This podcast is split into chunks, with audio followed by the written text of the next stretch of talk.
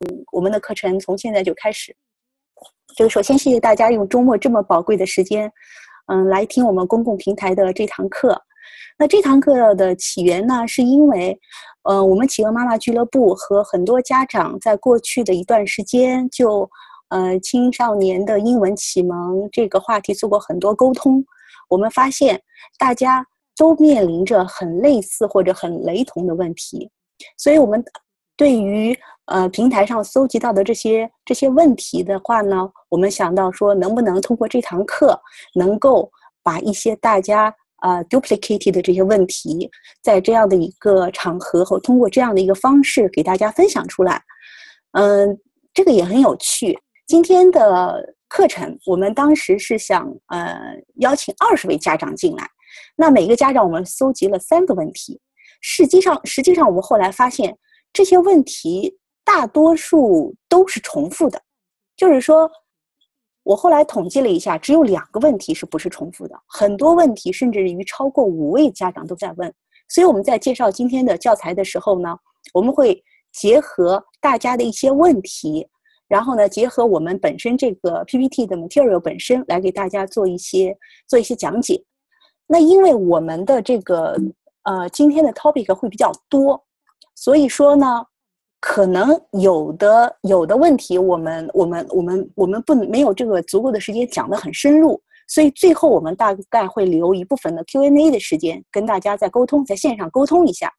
那如果说呃在主要的这些问题都已经讲完的情况下，那有的家长有自己的安排，可以先离开会议。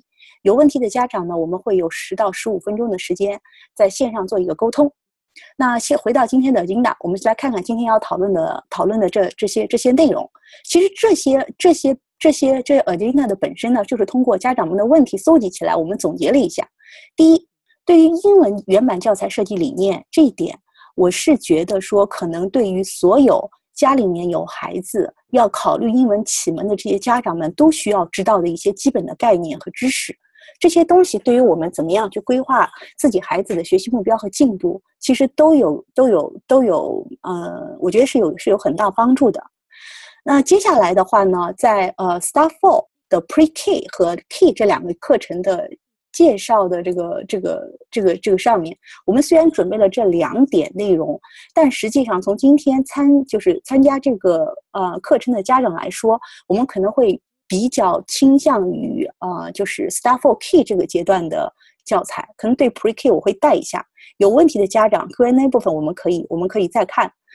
呃，Re Kids 的话，今天主要讲三个地方，这个很重要。第一个，Re Kids 的六个基本语言能力，这六个语言能力其实我们在公共平台上已经有一些介绍，我不知道家长有没有看到这些东西。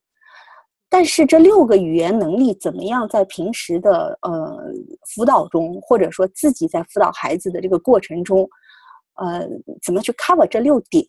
我们通过 Rekids 的课程目标，还有每本书的课每本书的学习来看。但是在每本书的这个学习这里边，我标注了一个 skip，因为每本书的这个 lesson plan 和这个课程 objectives 实在太多了。所以等会儿我们会给大家看一看，怎么从就是说大概的 cover 的点是哪些。那这一部分呢，我肯定也不会太深入的去讲。嗯，接下来是 Rekids 的线下资料，我觉得这个家长们肯定要看一看。就是说，我们平台上的呃志愿者家长，还有呃我的一些 partner，其实花了非常多的时间和精力整理这些资料。这些资料的话。对于真正进行体系化的英文启蒙的家长和孩子来说都很重要，所以我们会看看线下资料该怎么用，尤其是在 worksheet 这些方面的一些一些 key point 怎么去 cover 它。最后一点，我觉得这个，嗯，这个这个对于家长来说需要 take care，就是说你可能会去找机构或者外教来教你的孩子，但是呢，你要看看说机构和外教给我的孩子到底教了些什么东西，这些 assessment 应该怎么做，我觉得这个也很重要。我们先到第一个阶段吧，就是说现代英文原版教材的设计理念。嗯，对于现在的英文原版教材，呃，和 Phonics 之间的关系，我不想说，我不想做太多这种学术上的探讨，因为如果我们要说 Phonics 本身是怎么回事，Starful 的教材上，光这个这个这个他们 reference 的这种各种各种英文的这种大家的书就有一大堆。呃，我在这里想说的就是说，很多的家长都在问说，自然拼读对我的孩子影响有多大？我该怎么教起？那么，对于 phonics 或自然拼读一些基本的，为什么要用这个东西？基本原因，我们会我们会我们会我们会谈一谈。其次的话呢，对 phonics 大概的进度，我们也会说一说。其实这种就是 phonics 本身对于所有英文现在这个原版教材的设计都是有都是有影响的。原因呢，其实很简单，等会我们会从单词量的这个角度给大家一个。呃，我先把某一位家长先，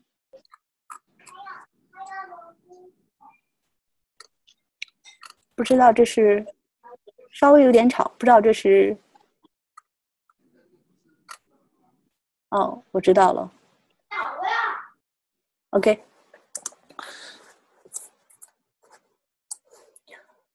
第一 slide，我放了一张路虎的图片。呃，为什么这样讲呢？最近北京和上海应用启蒙的家长圈里有一个热词叫“养路虎”，它的意思就是说，我们让小朋友现在去参加英语培训，三三岁吧，三岁、四岁、五岁开始，每年在北京、上海参加这样的这样的机构，一年至少要一两万块。那孩子学到的东西到底有多少呢？可能他确实会说一些东西，也认识一些单词，但是呢，你只要停掉他的培训，很快不到一年就全忘光了。那你要 keep 他现在的状态，那么就只能一直学下去，一年一万。那么从三岁或者四岁开始，至少要学到七八岁，家长需要配多少钱去才能才能才能让孩子收获这么一点东西？所以他的结论就是说，现在让家长和孩子花这么多精力去学这点英语。认为是不值得的，这是一件非常奢侈的事情。对于这种说法，现在的争论很多。呃，我们先不说这种看法是不是合理，就从现在的这些数据来看一看吧。就说这张表很有意思，这张表是当然，一门语言的学习好不好，不不单单只有词汇啊，大家不要误误解我的意思。那我这我刚才说过，我说学习英语有很多方面。那单就这张表呢，是我们单就词汇量来看一看，说在词汇量的这个角度上，对于英语的学习应该达到一个什么样的标准？第一，第一列很有趣，这一列呢是呃中国和小朋友的每一个学习阶学习阶段，我们从幼儿园开始，一直到小学一年级、三年级、五年级、初中毕业、高中毕业到大学，托福、SAT 是美国的高中的一个一个考试，然后到现在国内的 GRE。这是中国大陆目前新教纲的标准。那这个新教纲的标准呢？我参考的是中国北京和上海这两个城市，在在在在在在中国大陆已经算比较超前的了。比如上海，上海一年级就开始，呃，牛津系列教材的学习。那到了三年级、五年级，这个是新教纲规定的词汇量。到五年级为止，也就是说，在上海的小学。呃，教学目标是七百个单词左右。那到了初中和高中，这个的话是到了初三毕业，大概是一千六，上下加两百。到了高中是三千五。在国内的话呢，七百的小学，一千六的初中和高中生的三千五，这三道线基本上是都是这种都是这种教学目标，可能会上下会有一些偏差，但是大差不差，都是这些。那。从呃再下去就是大学的四六级，四千二、五千五，新托福的八千。那这是国内目前为止从小学、初中、高中一直到大学，目前为止官方的教学规划。但是我们来看一看，就是说在美国小学生对于词汇量的要求，幼儿园阶段两千五到五千，我在这里特地特地标注了一下，这两千五到五千。不是说让孩子能够学习五千的词汇的拼写能力，这是主要是指听力词汇。因为在美国的话呢，幼儿园的小朋友是只有一年的，就是说他们通常会五岁到六岁这个阶段，只有一年的时间。那两千五的听力词汇基本上是他的 bottom line。那从小学一年级开始。小朋友就开始有了正式有了词汇的这 vocabulary 的学习的这样的一个一个一个一个教纲和一个教学计划。他们在小学一年级的一年需要达到三千到五千的词汇量，到了三年级，这个词汇量已经跨越到七千，就它的上限。那其实，在在美国的教教学大纲里面很清楚，美国的小学生五年级他需要掌握九千词汇量，那到了高中生他需要掌握一千到哦一万到一万五，到了大学，大学会认为说这是个比较专业的。呃，就是进入一些专业性的学习，两万的词汇量是一个基本的要求。所以说，其实从这张表格里面，大家都能看到说有巨大的差距。为什么？因为毕竟我我们的这个我们的这个语言，我要拿牙刷呢。啊，好像。呃，我们的这个语言还是。戴伦，你你你上来，让妈妈穿上这个鞋给你拿鞋给我。哦，不好意思，这爸爸是哪个鞋？这是爸爸的鞋。来，你过去让个地儿好吗？我不知道我怎么为什么会选不出来。哦，这样子我看到了。呃，让我先把这个家长先 mute 一下好吗？好，我们继续。所以说呢，这么大的一个差距，到底是为什么？其实很简单，在国内的话，英语是我们的第二语言，我们其实不需要通过英文本身来做日常的沟通、交流、阅读、写作。其实我们这个东西对我们来说不是必须的，这是第一点。第二点，其实从中文和英文来说，这两种语言对于词汇量的掌握，语从语言本身来说就有巨大的不同。为什么？中文我们小朋友需要八百个单词，不会说不是八百个单词，八百个汉字就能够进行。日常中的生活的普通的交流和简单的阅读材料，所以说其实教小朋友八百个汉字不是很难，一千个也不难，因为对于五岁的孩子、六岁的孩子，他的记忆力足以能够让他记忆八百个汉字到一千个汉字，所以说只要他能记住八百个到一千个，就能够进行日常的口语沟通，也能够进行简单的阅读，所以够了。但是回到英文本身来讲，你如果能看一本儿童电影，一部儿童电影，至少需要六千个英文的听力词汇。那日常的口语需要七千个。如果要阅读英文的原版小说，需要九千个单词的词汇量。所以说呢，这就回到了英文本身的这样的一个学习的需求，也就是有的家长会说说，嗯。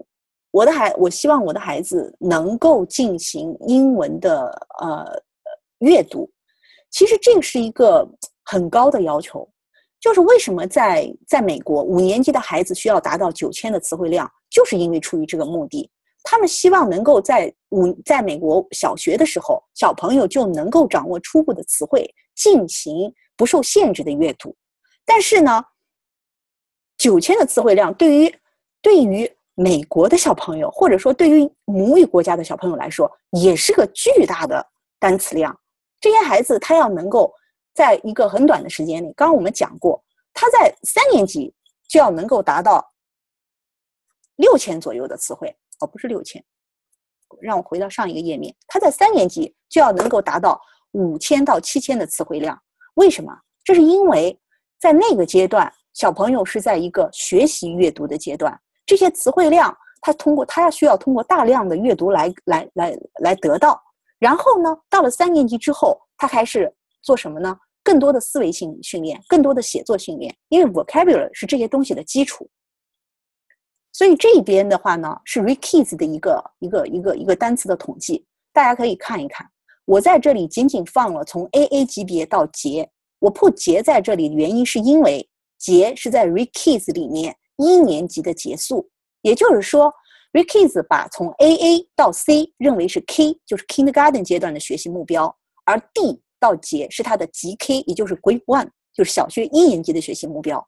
那这里呢是每一个级别它的 vocabulary 的量，AA 级别就是六百三十个词汇，它要求到 C 为止，Kindergarten 的阶段的小朋友要掌握两千词汇，那从 D 到杰要掌握三千词汇量，那其实。这些东西对于我们国内的孩子来讲，是一个就是撇开这个有没有听力环境这个角度来说，就是这个这个这个这个词汇量，其实对于美国的孩子来说，同样是压力巨大的。那在这种这种情况下，九千的词汇量不是说九千嘛，在幼儿园一年之内要达到两千，那在 Grade One 阶段要达到三千，加起来五千，怎么办？其实从小朋友五岁到七岁的小朋友的单词记忆角度来说，一千个单词靠背没问题，但是超过两千个就达到极限了。所以说呢，这时候需要运用一些工具，这些工具能够帮助小朋友看到这个单词就能读出来，从而能够把这个单词从纸面上转化到生活当中能够 mapping 的那些那些听力词汇上去。所以这就是说，为什么需要 phonics。而我们的大部分的中国孩子，如果你是在初中阶段学习英语，这或许不是个问题，大家可以靠成人的记忆去背诵这些东西。但是对于五岁的孩子、六岁的孩子，他在背他的记忆达到一千个词汇的时候，如果你不学 phonics，这个东西是很难再进行下去。因为如果你要，如果现在家长们拿着拿着一堆分级阅读材料在看，你就是说分级阅读材料是很明显的，按照这样的级别，词汇量逐步扩展，那么不依赖于 phonics，小朋友单纯的靠背是记忆单词，这个是非常非常困难的。所以说，我们从现在的使用经验来看，小朋友在 A A 级别可以硬背六百三十个，A 级别也可以硬硬硬背四百五十一个。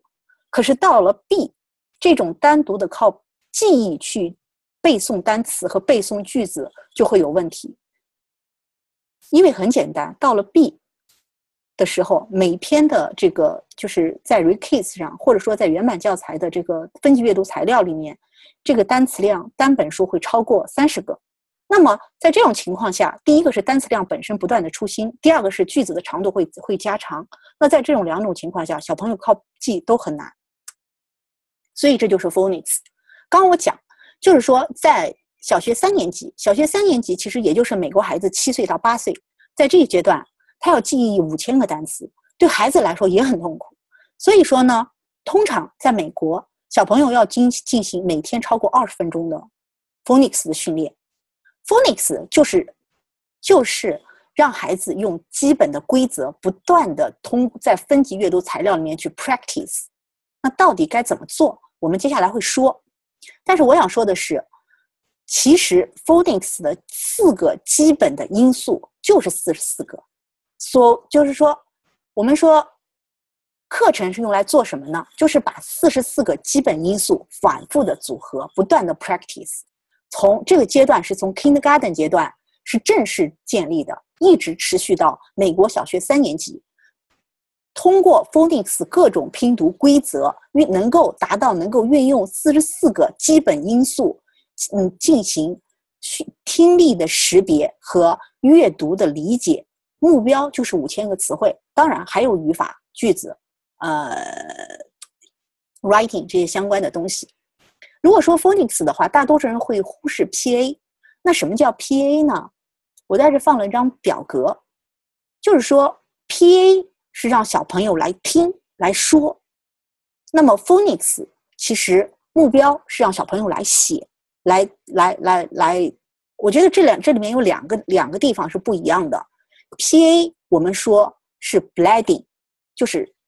读出来，而 phonics 是 decoding 和 writing。那举个例子，当一个小孩看到这个单词 mat，他会，他看到 m，他会，他会知道这个词在基本因素里面发 m，但是 short a at，t t，他这个时候什么叫 bled，就是 m at mat，这就叫 bled。所以说呢，如果他能够学会三个基本的因素。他看到 mat，这个时候看到这个这个单词，他就能够 read out，这就叫做 PA 的 bleeding，这是一个基本的 sense。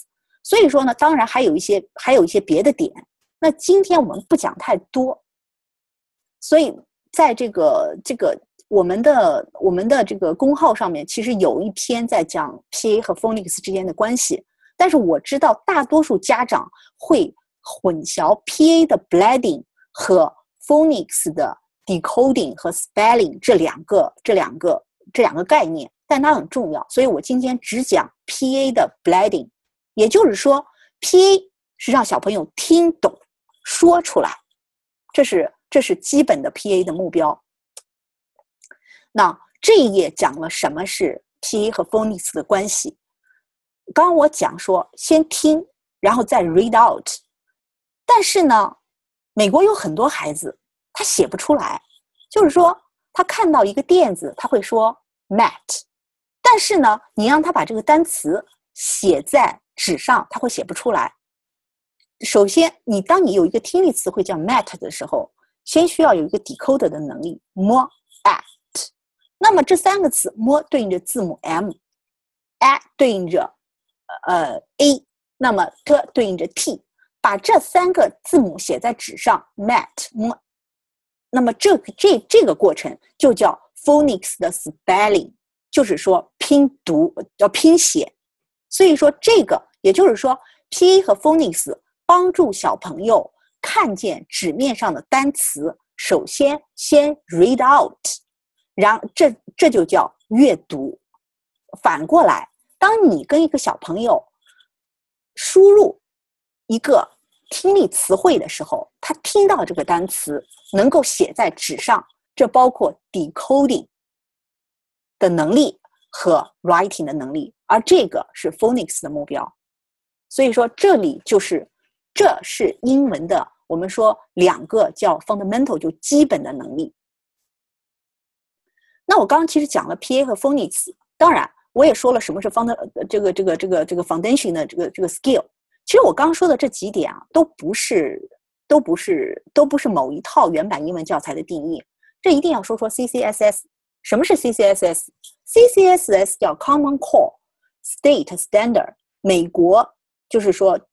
啊，各个州都在 follow 的一套英文教学目标的标准。CCS 呢，它把英文的学习叫 ELA，ELA 的意思是呃 English Language Art，也就是说，就像我们的语文课一样，在美国明确有这门课，而这门课要 cover 多少点，其实它这里面列得很清楚，至少有三点。第一点，fundamental 的能力，我刚刚说 fundamental 的能能力，指的就是一些基本的能力，它就包括 PA。phonics 这些包括 grammar 语法，还有一些啊高频词汇。那 writing 是它明确要要要要 cover 的。其次 speaking and listening 就是这些东西是一门语言的基本的所需要 cover 的教学目标和点。那也许在在在美国体系当中，每个州它选用的教材不一样，因为因为美国没有通通用的通用的美国小学教材，但是所有正规的大的出版社出版的。美国的小学教材都是 follow 着 CCSS 和 ELA 的教学目标，所以大家经常在问说哪一套的这个呃教材好，或者哪一套的教材不好？我的理解，只要是美国小学在使用的现行的英文教材，它的教学目标都基本 cover CCSS 和 ELA 的所有的教学点，因为如果不是这样。不会有学校采用这样的这样的教材作为呃课堂上的教学的。嗯，early learning，刚刚我讲过，在美国 early learning 不至少 cover 两个阶段，preschool 和 kindergarten。preschool 是学前班，三到四岁的孩子；kindergarten 五到六岁。现行的教材 Starfall、Bright Start，还有 Leapfrog，呃，我列了一些，包括 Learning A to Z。刚才我讲过。这些教材是现在比较在在在在呃美国用的比较多的，国内也有很多家长知道。这些教材其实从本质的角度来上来说没有区别，就是看哪些教材趣味性更高，做的更寓教于乐。但是从刚我讲过，就是这个是 early learning 的教材，报到 kindergarten，但是到了美国小学，我们说从 K 开始，也就是说小朋友六岁开始，开始了 learn to read 的阶段。我刚刚说。就是说，从 learn to read 通常是 learn to read 阶段怎么怎么算呢？kindergarten 到到三年级，因为在美国的话，kindergarten 其实已经算美国小学体系当中的一个环节了。他们使用的现行的教材有这些有这些，嗯，Wonders 和 Treasure 是加州的一套现在在用的。Reading eggs 也有，Learning from A to Z，ORT 我列在这儿，因为 太多家长太多家长讨论牛津树了。虽然它不是美国现行的教材，但是我还是放在这儿。也就是说，牛津树十一个 stage 里面，其实就是四岁到七岁，然后在国内的话，它 mapping 到典范就是一到六这样的一个一个一个一个一个一个一个阶段。在国外的话呢，King 到 G 三这四年当中，是小朋友累积大量的词汇、学习 PA 和 Phonics 技巧的阶段。这个阶段被称为 Learn to Read。到了四年级，反过来已经具备了一些基本的词汇和语法知识点，小朋友开始运用这些东西去去去 Read to Learn，就是说学习更多的东西，怎么样去 Writing 做 Present，怎么样去扩展知识。对应的这些教材有变化，但是基本上区别不大。其实我刚刚在讲说，看到六千个词汇，不是说中国家长觉得很多，其实在美国的话，小朋友压力也很大。大家看看，我截了一一一个一个图片，这个是华盛顿的一个家长联盟。这个家长联盟讨论什么呢？就是怎么样帮助他的孩子进行阅读上的提高。其实从这个 logo 里面，你们可以看到，在就算在华盛顿。因为华盛顿已经是华裔、呃亚裔很少的一个城市了，每三个孩子当中也有一个孩子不能在三年级达到他们认为应该达到的阅读水准，就是这个压力都是巨大的。尤其是是一些家庭，如果孩如果如果父母没有时间能够陪着孩子进行大量阅读的话，这个其实压力都都是都都是很大的。尤其是亚裔，亚裔的话。其实，在美国是出了名的愿意陪孩子读书，所以亚裔的孩子的水平，他的阅读能力，大部分在美国都算比较好的。呃，我放了一个 Wonders，我想说的是，大家看我 highlight 的这一段东西，Wonders，这是我拿了一个一年的教材。那 Wonders 在这一年教材里面规定的课程是一百二十课，因为美国一年是三十周，三十周，那么。代表着说，他每天是一节课，但是大家看一看，他们就是因为教材只能讲于教学目标，但是要累积词汇和锻炼锻炼阅读速度，就是靠大量的分读阅读材料。大家看一看，仅仅 Wonders 本身这套教材所提供给孩子的阅读素材有多少？这是一个，这是这这这是一个海量数字，而且。现在的美国小学通常老师不会只使用一套分级阅读材料，至少是两套以上，更不要提这个这个美国有多少线下的图书馆了。所以就是说到这儿，我觉得就是这第一段我可能花了一些时间比较久。就我想说的是，就是我们其实把孩子，呃。大多数的家长觉得说应该让孩子去上英文的辅导班，然后去学习一些所谓超纲的东西。但是我是觉得说，回到刚才养路虎的那个话题，我觉得这个就是养路虎的观点。他认为啊，如果你的目标只是说让你的孩子在国内考大学，那么按照现在的教纲，三千五百个单词。有没有必要让你的孩子五岁就开始英文启蒙？家长的目标到底是什么？如果说你要你你你的目标只是三千五，当然我说的不是词汇啊，我说的是英文的能力。那你让他到初中到高中去学好了，如那何必？就是说，如果没如果国内的教纲只有七百个单词是小学五年级，有没有必要让你的孩子从现在开始，在两个月之内就搞定 Read Kids 的 AA 级别，去搞定六百三十个单词呢？所以说呢，从我的角度来说，我觉得这种看法并不是不合理的，因为这个英文的投入，我觉得确实需要一个家庭的父母的时间、金钱各个方面。所以说呢，我们跟家长沟通的时候，我我们有时候会问家长说：“你的目标是什么？”家长说：“呃，希望我的孩子能进行自主阅读。”但是。就刚才这个六千个单词的词汇表，我相信，如果你想 keep 你的孩子能够进行英文阅读的话，这是一个巨大的量。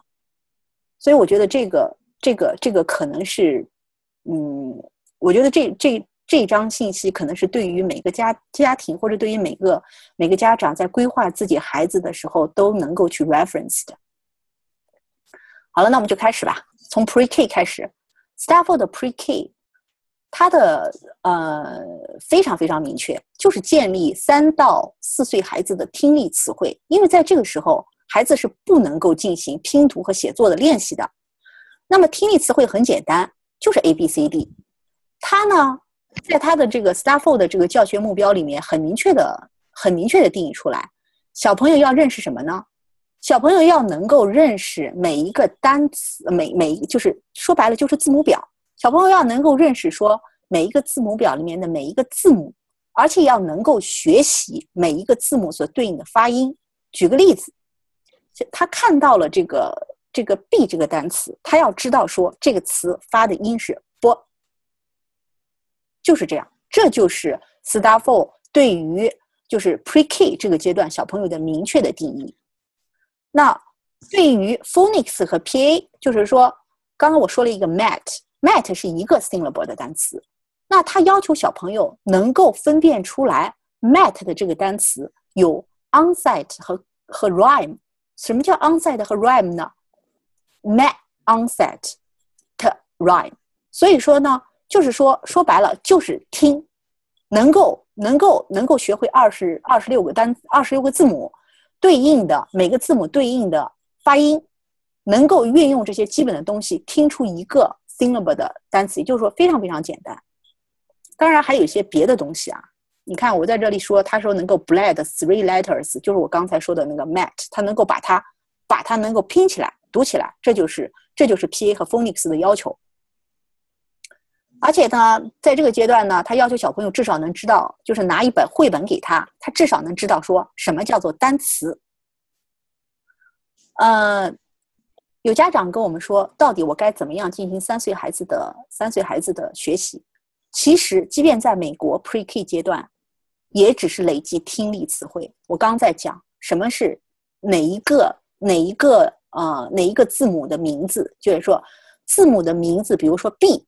这个字母的 name 就是 B，它的 sound 是什么呢？不，建立这样一个联系，学习这些基本的东西，怎么样累积大量的词汇？绘本和动画片。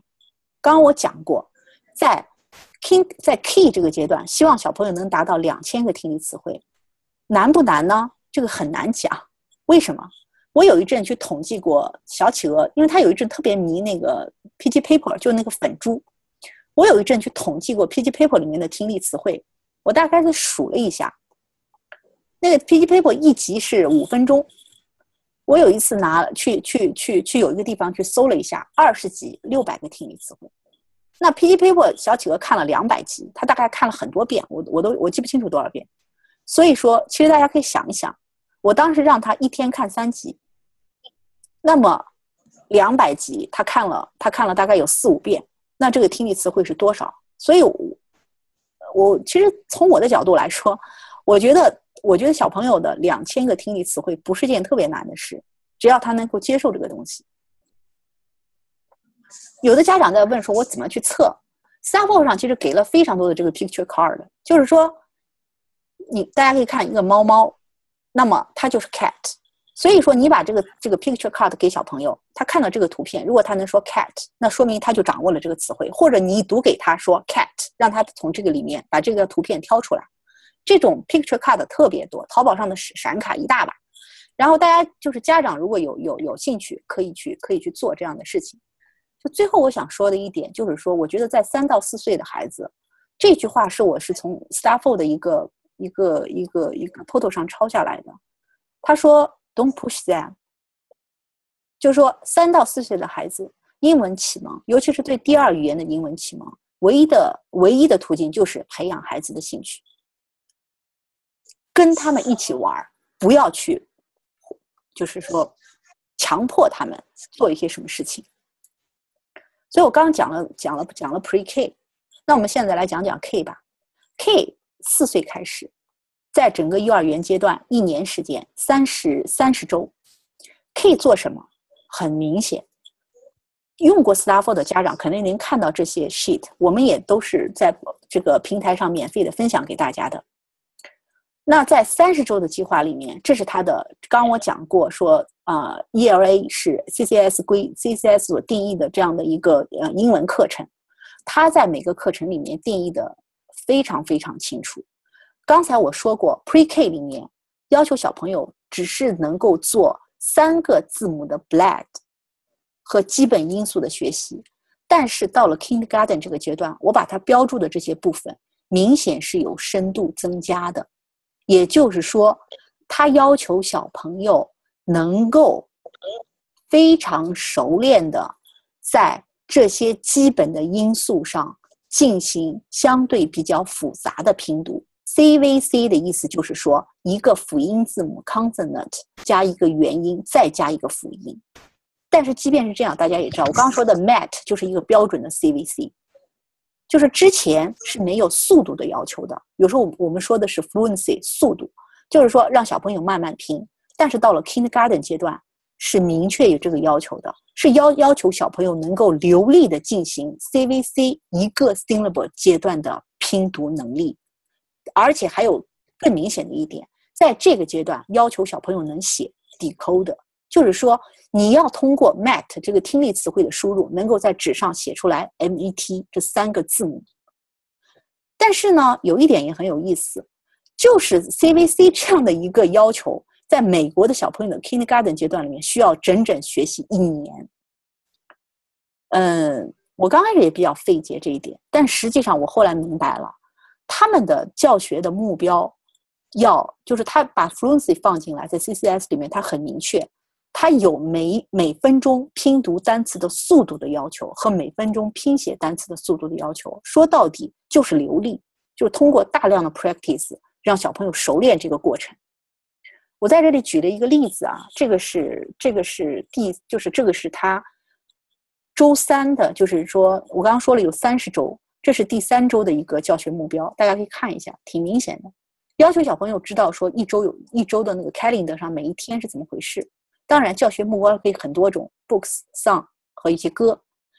那 P A 和 phonics 是什么呢？就是学 t 和 p，有一些高频词汇，the、an、at，就这么多。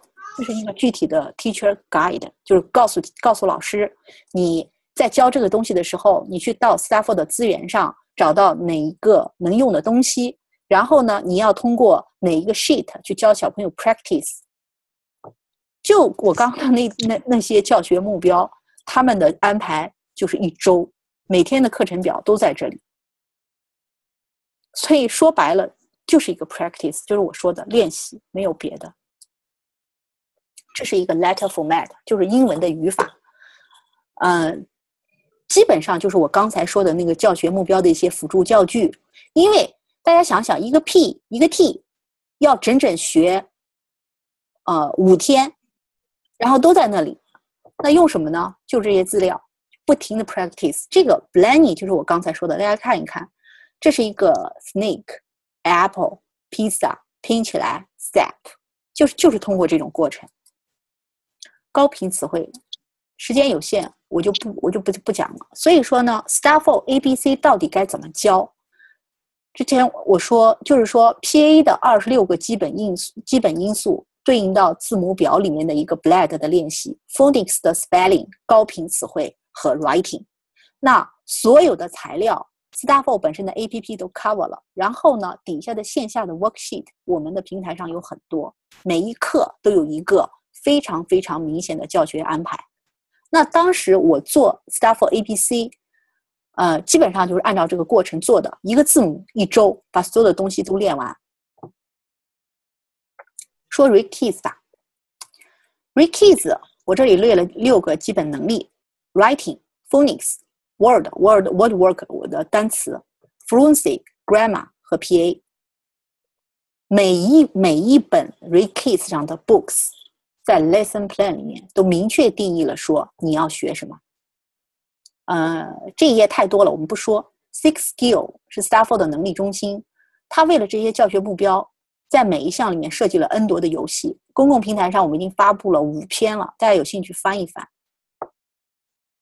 等会儿如果有家长有兴趣，我们可以在 Q&A 部分讲，看看四十四个基呃四十四个基本因素吧，从 A 到结，两年的教材里面，这里面二十六个基本因素。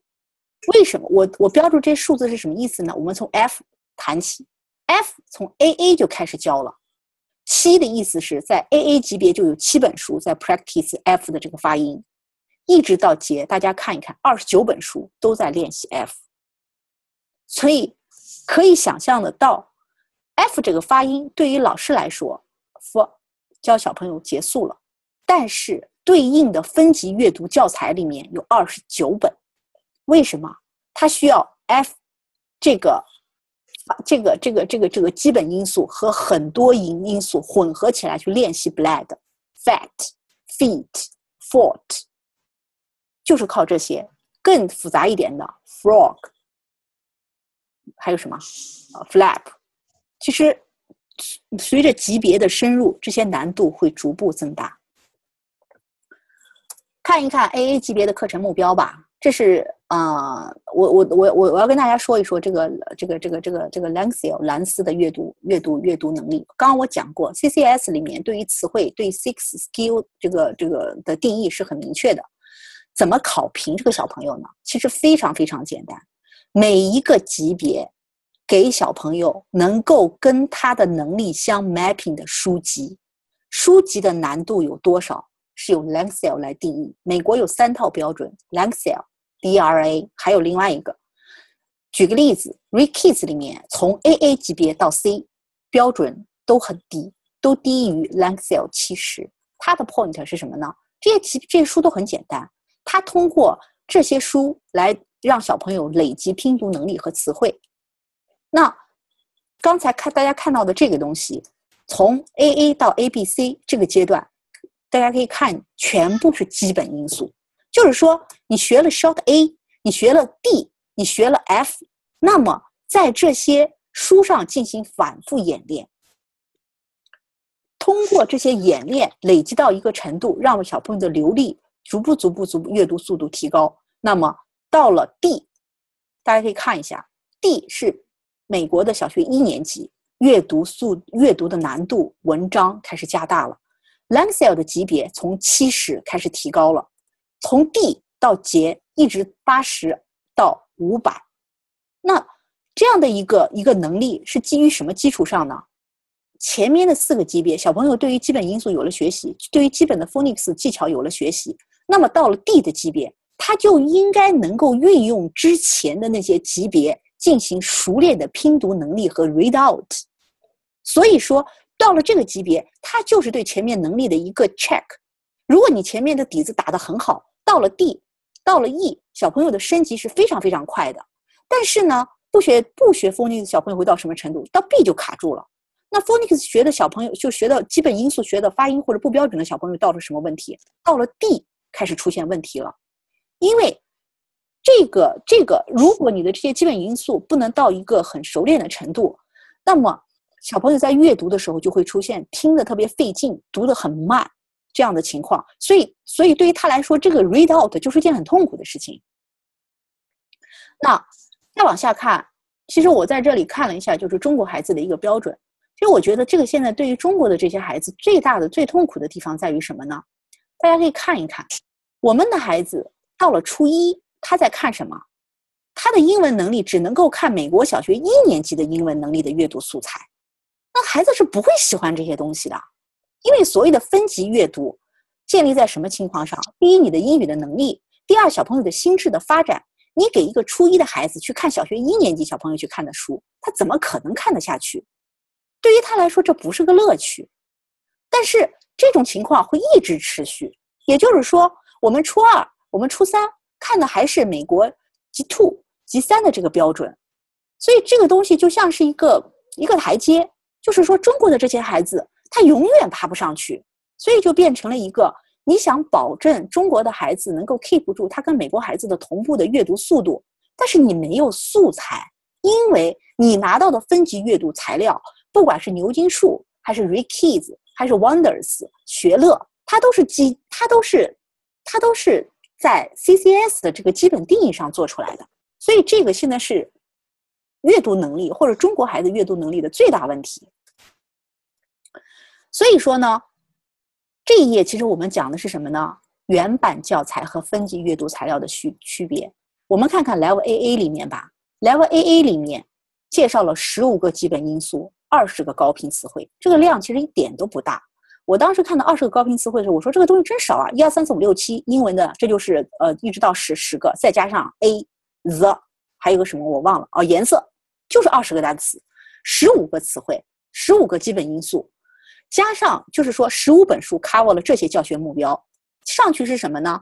再加几本到二十四本，讲了所有的语法知识点。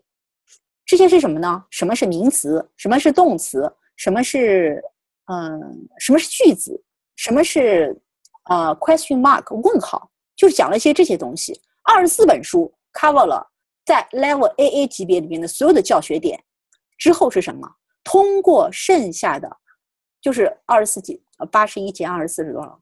呃，通过剩下的这些分级阅读材料。去 practice 你学到的这些教学点，也就是说，Rekis 如果如果我们要上 Level AA 的课，二十四本书是不能省略的，因为这是小朋友的教学目标。但是你学会了它就结束了吗？不是这样的，就是说你每一本书要通过，就我刚才讲过，十五个 phonics，你的 practice 七十四本书里面都 cover 都跟它有关系，也就是也就是说，那这样的一个 map。在美国孩子里面，八十一本书都尚且不够。就我刚刚讲，他们通基本上都是要 cover 两套、两两两两套以上的分级阅读材料。所以大家想一想，这个的大家都说美国孩子的阅读量有多大？这真的是一个巨大巨大的一个一个一个一个一个一个一个差距。所以有的家长在问说，分级阅读材料和原版教材到底有什么区别？其实，在我看来，你可以说 Rekis 和 Wonders 是分级阅读材料。一点问题都没有，你也但是你能不能说有些分级阅读材料是原版教材呢？这里取决于说它有没有原版教材的规划。那么成体系的教材的好处在哪里？它能够保证我在 Level AA 这个级别里面，我 Phonics 的七十四篇的 Practice 在十五本书里都 cover 住了。我先教给小朋友这些教学点，然后去反复演练，就是说。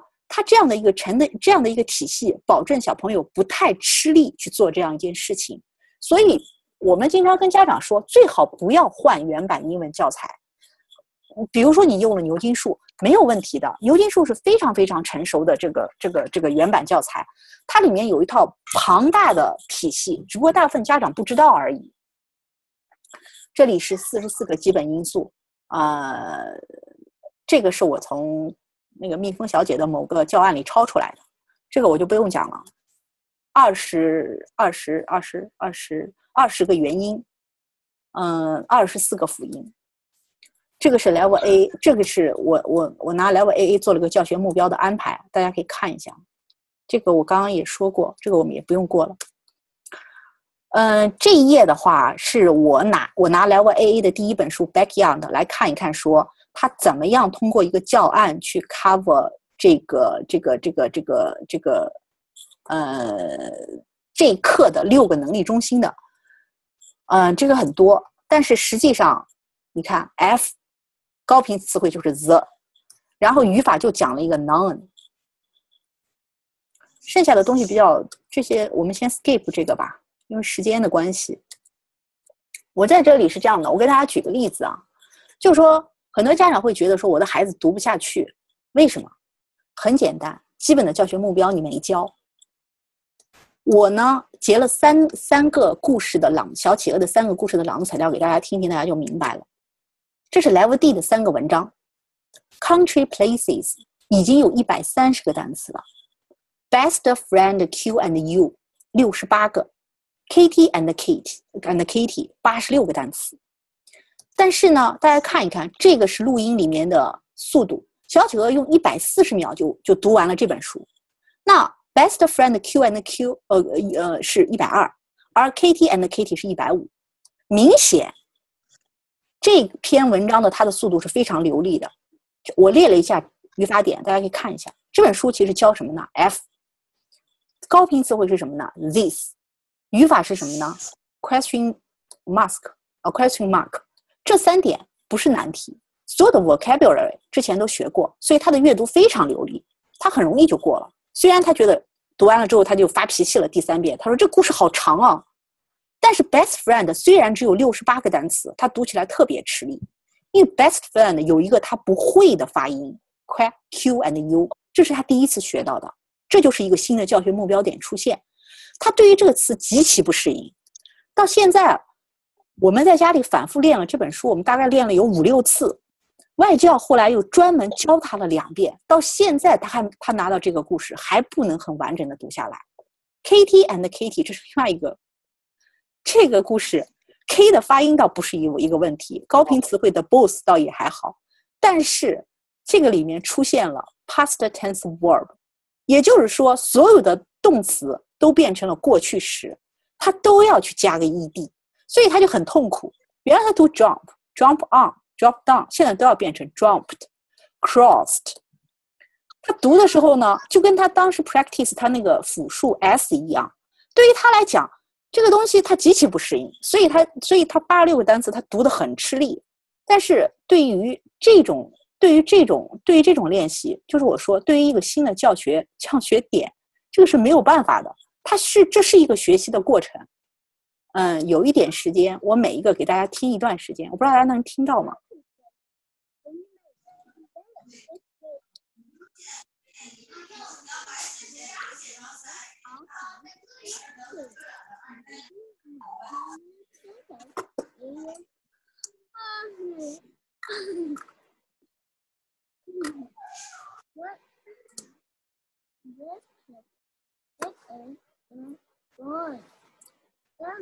？What is a boy? What is this place? It is a farmhouse. A family lives in the farmhouse. What is that place? It is a fair. Horse, grow, horse grows in the fair. What is this place? It is a shadow. 这个时间有限，我先把这个停掉。我们听一听 Q and U 吧。 That friend Q and you. Listen out, go to the left. Listen. Q and you are quite a team. They sit together at some square. They quit together at some square. In some square. In the square.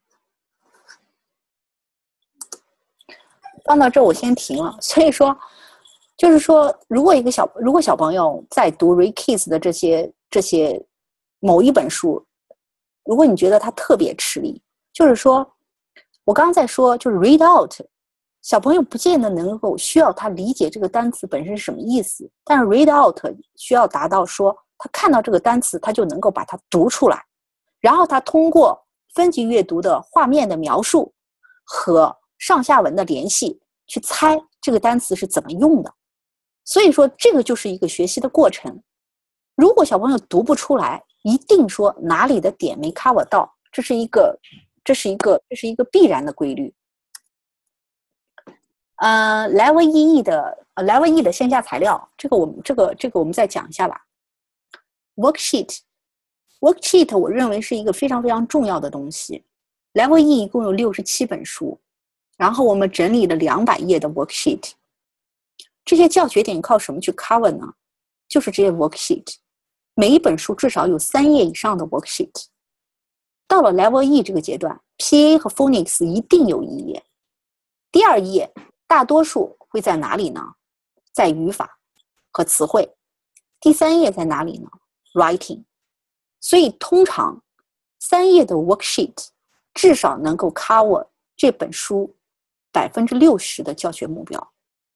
如果大家只是在你在 read out 这些东西的时候，呃，说到底，其实读一本书的目标是主要主要是看小朋友的拼读能力。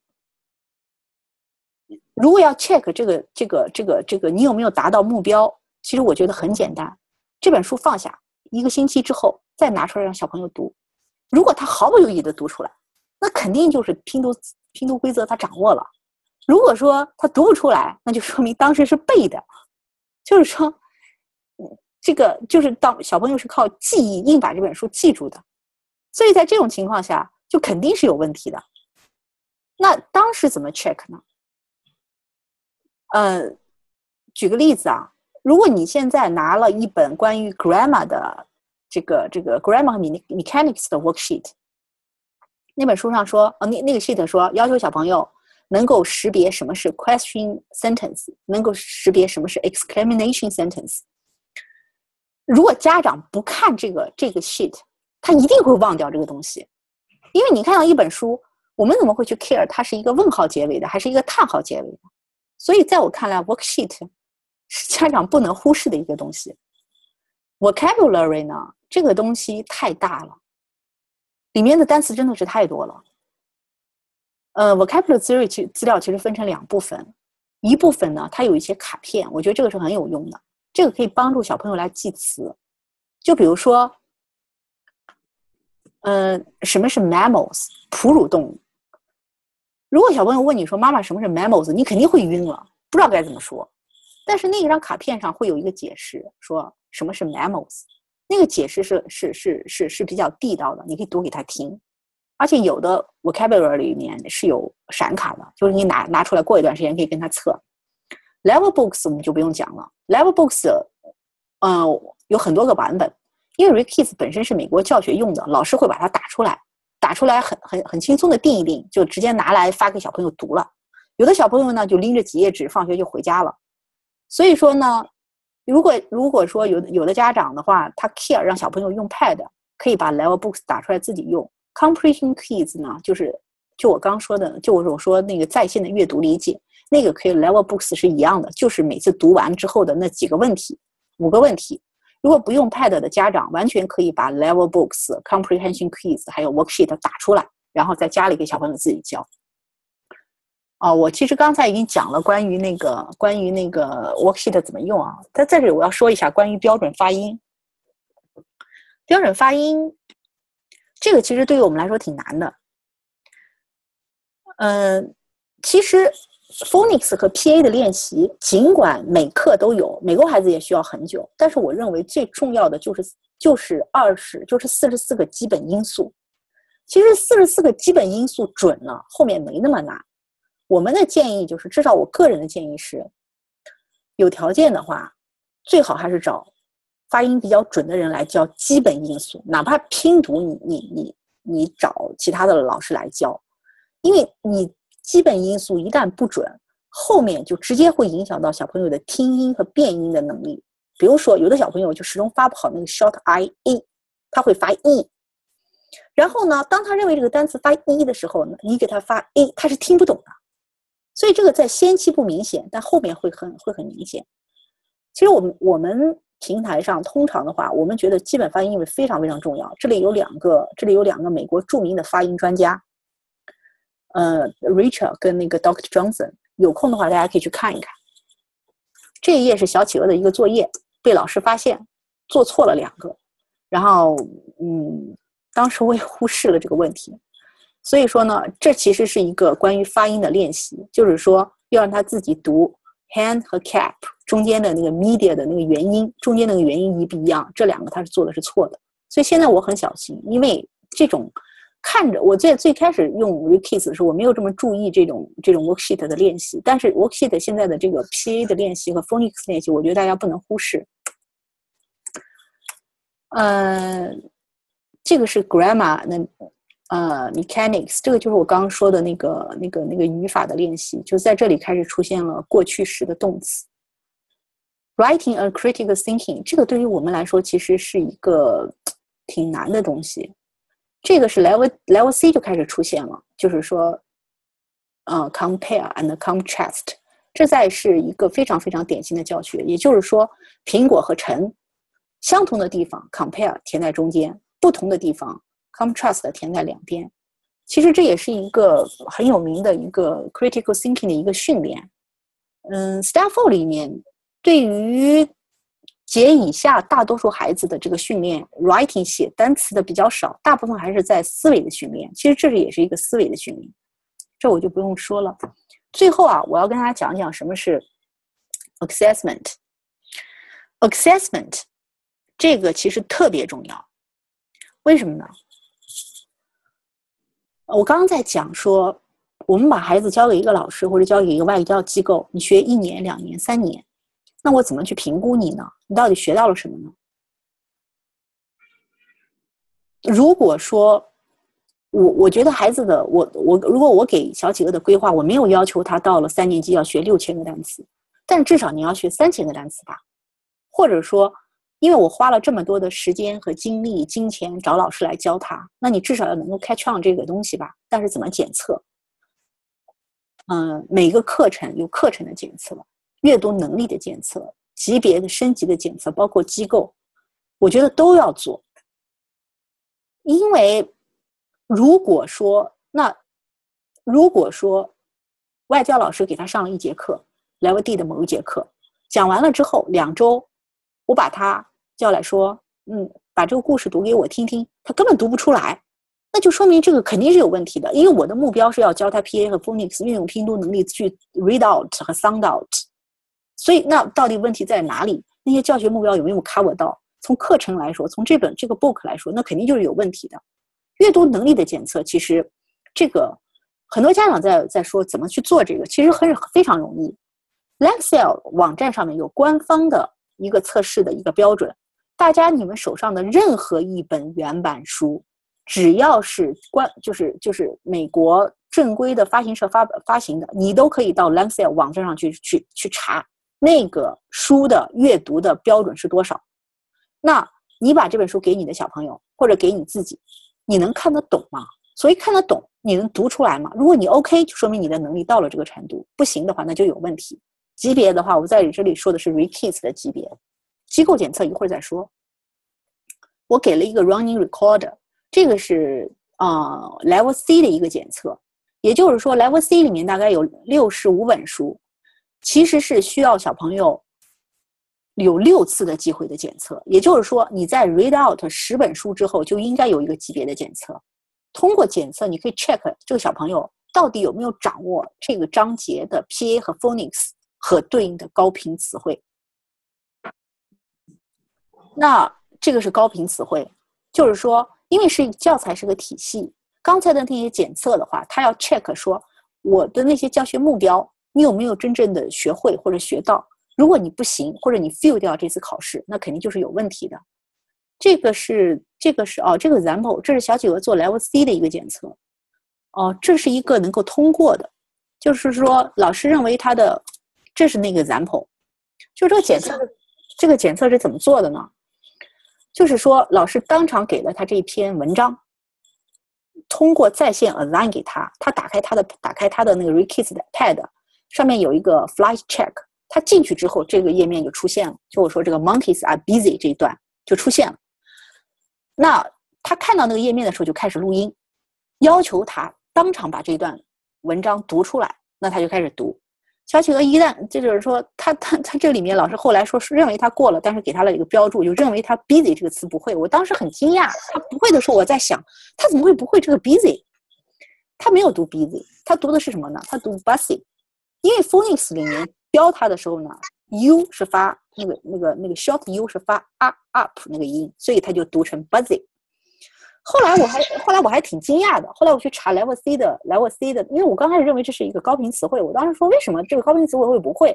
后来我去查，我发现说这个 busy 原来在 Level C 里面不算高频词汇，它是正常的一个 vocabulary，而且只有一课。那就是说老师教他读完之后，他肯定很快就把这个词给忘了。所以他看到这个词的时候呢，他只会读 busy，因为他的他的 phonics 的语法里面就是教他 short u 是 r。哦，后来我就明白了。所以，所以说老师给了他一个标注，说他说他是 mispronunciation，就是错误的发音。